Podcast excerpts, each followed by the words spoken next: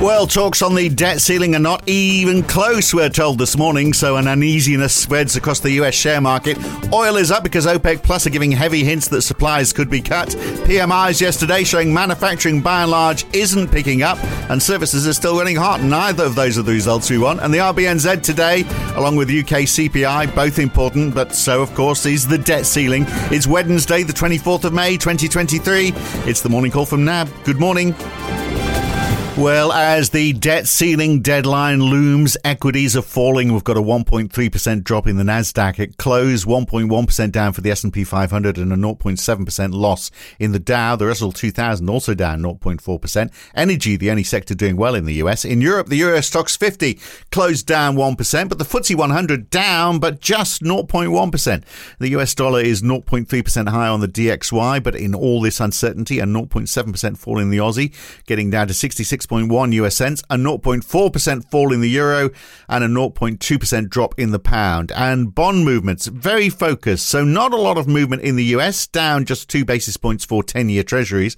Uh, it is a very different story, of course, in, uh, in short end treasury uh, notes, but we'll look at that in a second. In Germany, 10 year bonds are up just one basis point, but in Canada, 10 years are up 11 basis points. And in the UK, 10 year gilts up 10 basis points. Aussie 10 years up six basis points yesterday, and they've added uh, just one overnight on futures up to 3.66% for 10 years. And oil quite a bit higher today, 1.3% for WTI and Brent a bit higher than that earlier. Uh, so Brent now up over $77 a barrel. So Kevin McCarthy, the Speaker of the House, has said that there's still a way to go on these negotiations. We're talking about the US debt ceiling, of course. June the 1st seems to be D Day, but they are not anywhere close. They were McCarthy's exact words. So let's kick off on that with NAB's Taylor Nugent in Melbourne. Uh, so there was a meeting of Republicans, and McCarthy asked them all to stay united in their demands. So that so he's digging his heels in. If he wears heels, oh, I have no idea. Uh, but uh, anyway, it doesn't sound like a quick and easy result, and obviously that is making the markets a little nervous this morning.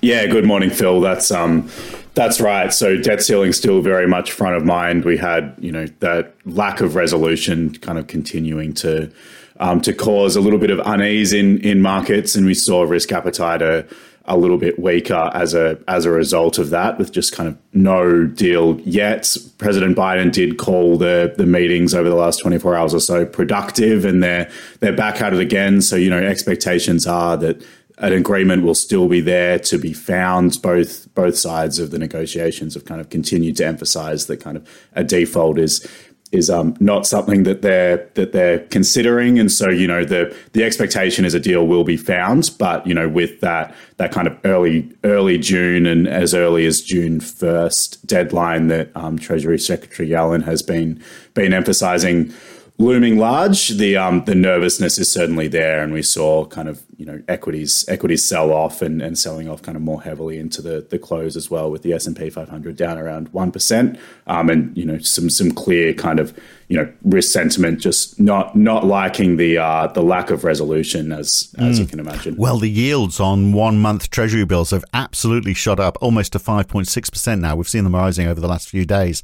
You've got to go back a long way to see them that high. In fact, I don't think they even got that high during the two thousand and eight uh, financial crisis. But I guess you know if you if, if you are buying bonds and you're not really quite sure uh, when you're going to see the money back, um, you know, uh, it makes sense that you're going to charge a premium for it, doesn't it? In the PMIs yesterday, uh, uh, there was the hope that maybe manufacturing would pick up a bit in the various parts of the world to show that there was some resilience in those economies, uh, and perhaps it would help with uh, the supply of goods as well. And maybe services could cool off a bit because obviously there's been concern about uh, there being too much strength there, and was that adding to inflation concerns? But instead, generally, manufacturing down, services up. That was certainly the case in the euro area, particularly for Germany, and definitely for the United States. So this is exactly what we didn't want to see in the PMIs yesterday. Yeah, that, that kind of stark divergence between what's happening on the, the good side of the economy and, and that more resilient picture on services definitely definitely continued. As you mentioned there, Germany kind of, you know, the, the poster child for, for that divergence with services PMI pushing up to 57.8 from, from 56 and pretty healthy levels there. But um, the manufacturing um, side of it slipping further to, to 42.9. Um, and so a, a, much, much softer picture on that, that manufacturing side. Really, the, the key concern here looking forward is whether, you know, there's softness in the manufacturing side of economies, which is in ordinary cycles usually a, a reasonable leading indicator of what will happen to the broader economy is that signal true this time with kind of the, the very large desynchronization across goods and services that we saw over that pandemic period potentially just reflecting that maybe this manufacturing slowdown that we're seeing is just a hangover from that strength through the pandemic years and isn't necessarily kind of a forward looking indicator that services will be coming back down to earth under the, the weight of monetary policy tightening so far. Well, because um, we got everything we needed. Banks, we got everything we needed during the lockdown. We got our fridge freezers and we got all the all the all the gumph that we uh, we we bought it up with the money that the government was giving us and now we've got it, we don't need it. Do you think there's a bit of that going on? Yeah, a, a bit of that, and part of that kind of rebalance away from very elevated good spending you know, could be flowing through into a good side of the economy globally that looks fairly recessionary, even as it is just kind of a rebalance in that composition rather than kind of a, a signal of a, a broader macro slowing. Um, and so certainly the services PMIs remaining robust is is suggesting that that story of services resilience is still there. And unhappily for central banks, especially in Europe, that are very focused on that persistence of, of service and inflation to to guide them of whether well, they will need to do more, even as some of these energy and goods pressures do come out of the inflation backdrop. The detail on the, the prices side didn't provide any relief as well. So in, in the Eurozone, for instance, on the prices side, price pressures overall did ease a little bit, but led by goods. Again, we saw the, the first fall in, in goods prices since September 2020 um, in the Eurozone, but services price rises accelerated from where they were in April and firms reporting there that they have high pricing power amid strong demand for services. And so that that chief concern of central banks at the moment that that services side will stay resilient and continue to generate those persistent inflation pressures. Um, no no relief there from this data. Well, persistent is the word, isn't it? And yet on the you know the weakness of the manufacturing side, the Richmond Fed Manufacturing Index saw business conditions falling further in May from minus 10 in April to minus 15. Big falls in shipments and new orders. Uh, in fact, the new orders index index went from minus 20 to minus 29. I know these are regional surveys and they're a bit, uh, a, it can be a bit all over the place, but they, these are sharp moves down, aren't they? But whilst curiously, more jobs. I'm not sure, you know, orders are down, but more jobs. Go figure.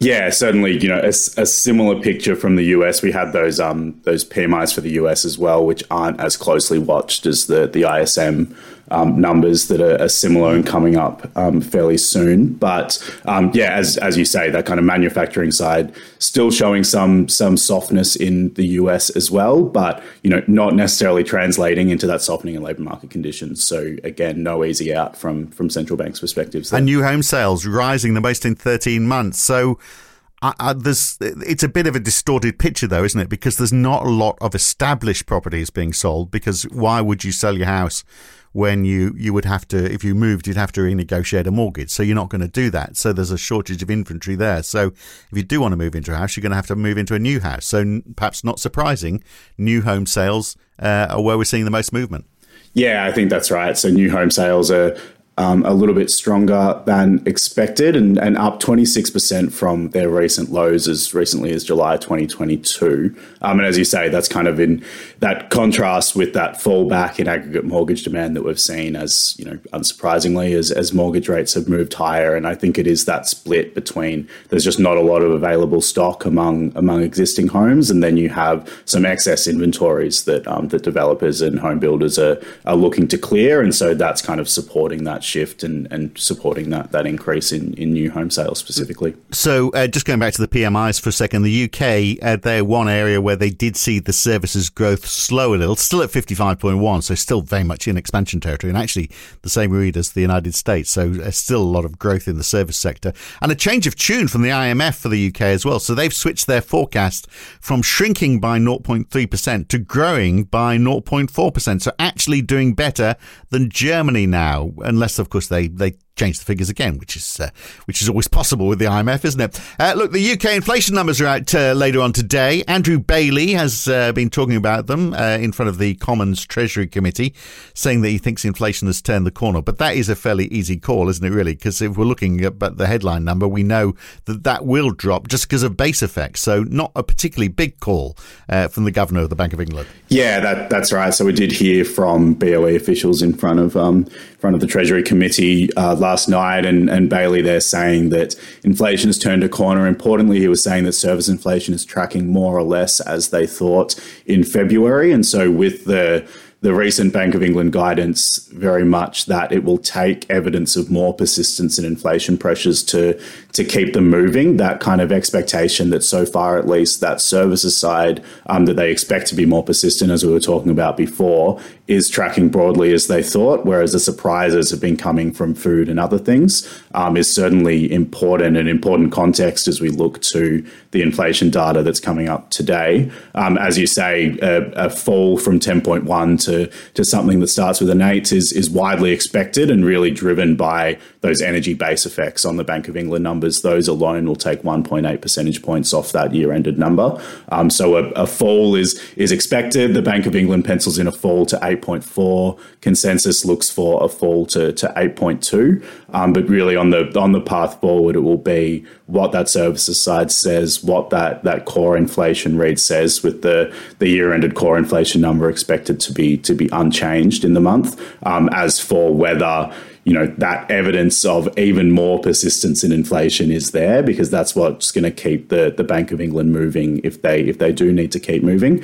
And interestingly, when we look at market pricing, markets are still pricing bank rate um, of five percent um, this year, and almost ninety percent priced for for a hike at, at the June meeting. And so, certainly in in their minds, the the baseline is more hikes from here, even as the Bank of England communication is is certainly shift has shifted in that direction. It will need to be surprised um, in order to keep us moving. But those risks of persistence were were something that was talked about a lot in in parliamentary testimony, and and the, the one of the lessons that certainly Catherine Mann had taken was that they have been underestimating the degree of persistence or the persistence of persistence, as as she called it. So you know Though that that evidence of persistence will will keep the BOE going, even if um, those base effects do pull that year on year rate down as widely expected. I, I, I think you've got the most occurrences of the word persistence in one sentence there. Well done.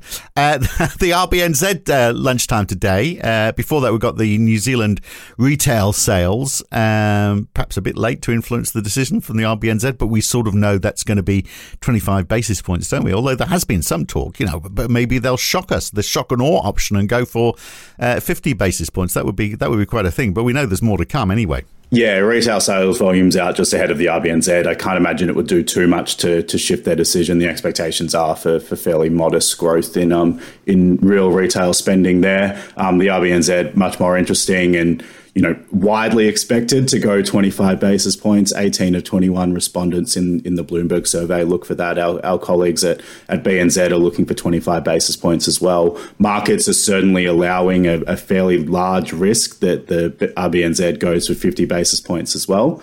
Um, and given that you know the RBNZ did surprise with that that larger hike um, at, at their last meeting, um, that's you know very understandable. We've also had um, a budget that was kind of broadly interpreted as kind of front loading a bit of an expansionary shift, and so that um, will be adding as well. Um, and you know given that there hasn't been that much communication out of the RBNZ since April as well, those risks that they do kind of surprise again with a larger than 25 basis point hike can't can't really be discounted. So a bit of uncertainty there ahead of the RBNZ today. Well, Kevin McCarthy has tweeted an hour ago. Uh, I've been very clear with the president since day one. We're not raising taxes. I think that is the nub of the issue, isn't it? It's cuts versus taxes. Uh, so you know, at least we know uh, each side is d- doing what we'd expect of them. You know, the the conservative side of politics is saying no, we want tax cuts, and the other side is saying no, we want to we want to lift taxes to uh, pay for some of this debt. So no surprise there. That's that they've got to nut that out. Are they going to do it by June the first? We'll we'll find out. Look, the FOMC minutes tomorrow morning. Uh, Ray will be across those with us tomorrow, and I think you are with us again on Monday, Taylor. Haven't spoken to you for a while, but we've got a double dose in a week, so uh, we'll speak to you then. That's right. Speak to you then. Thanks, And that's Phil. it, middle of the week already. Wednesday morning's morning call from NAB. I'm Phil Dobby. Back again tomorrow morning. I'll see you then.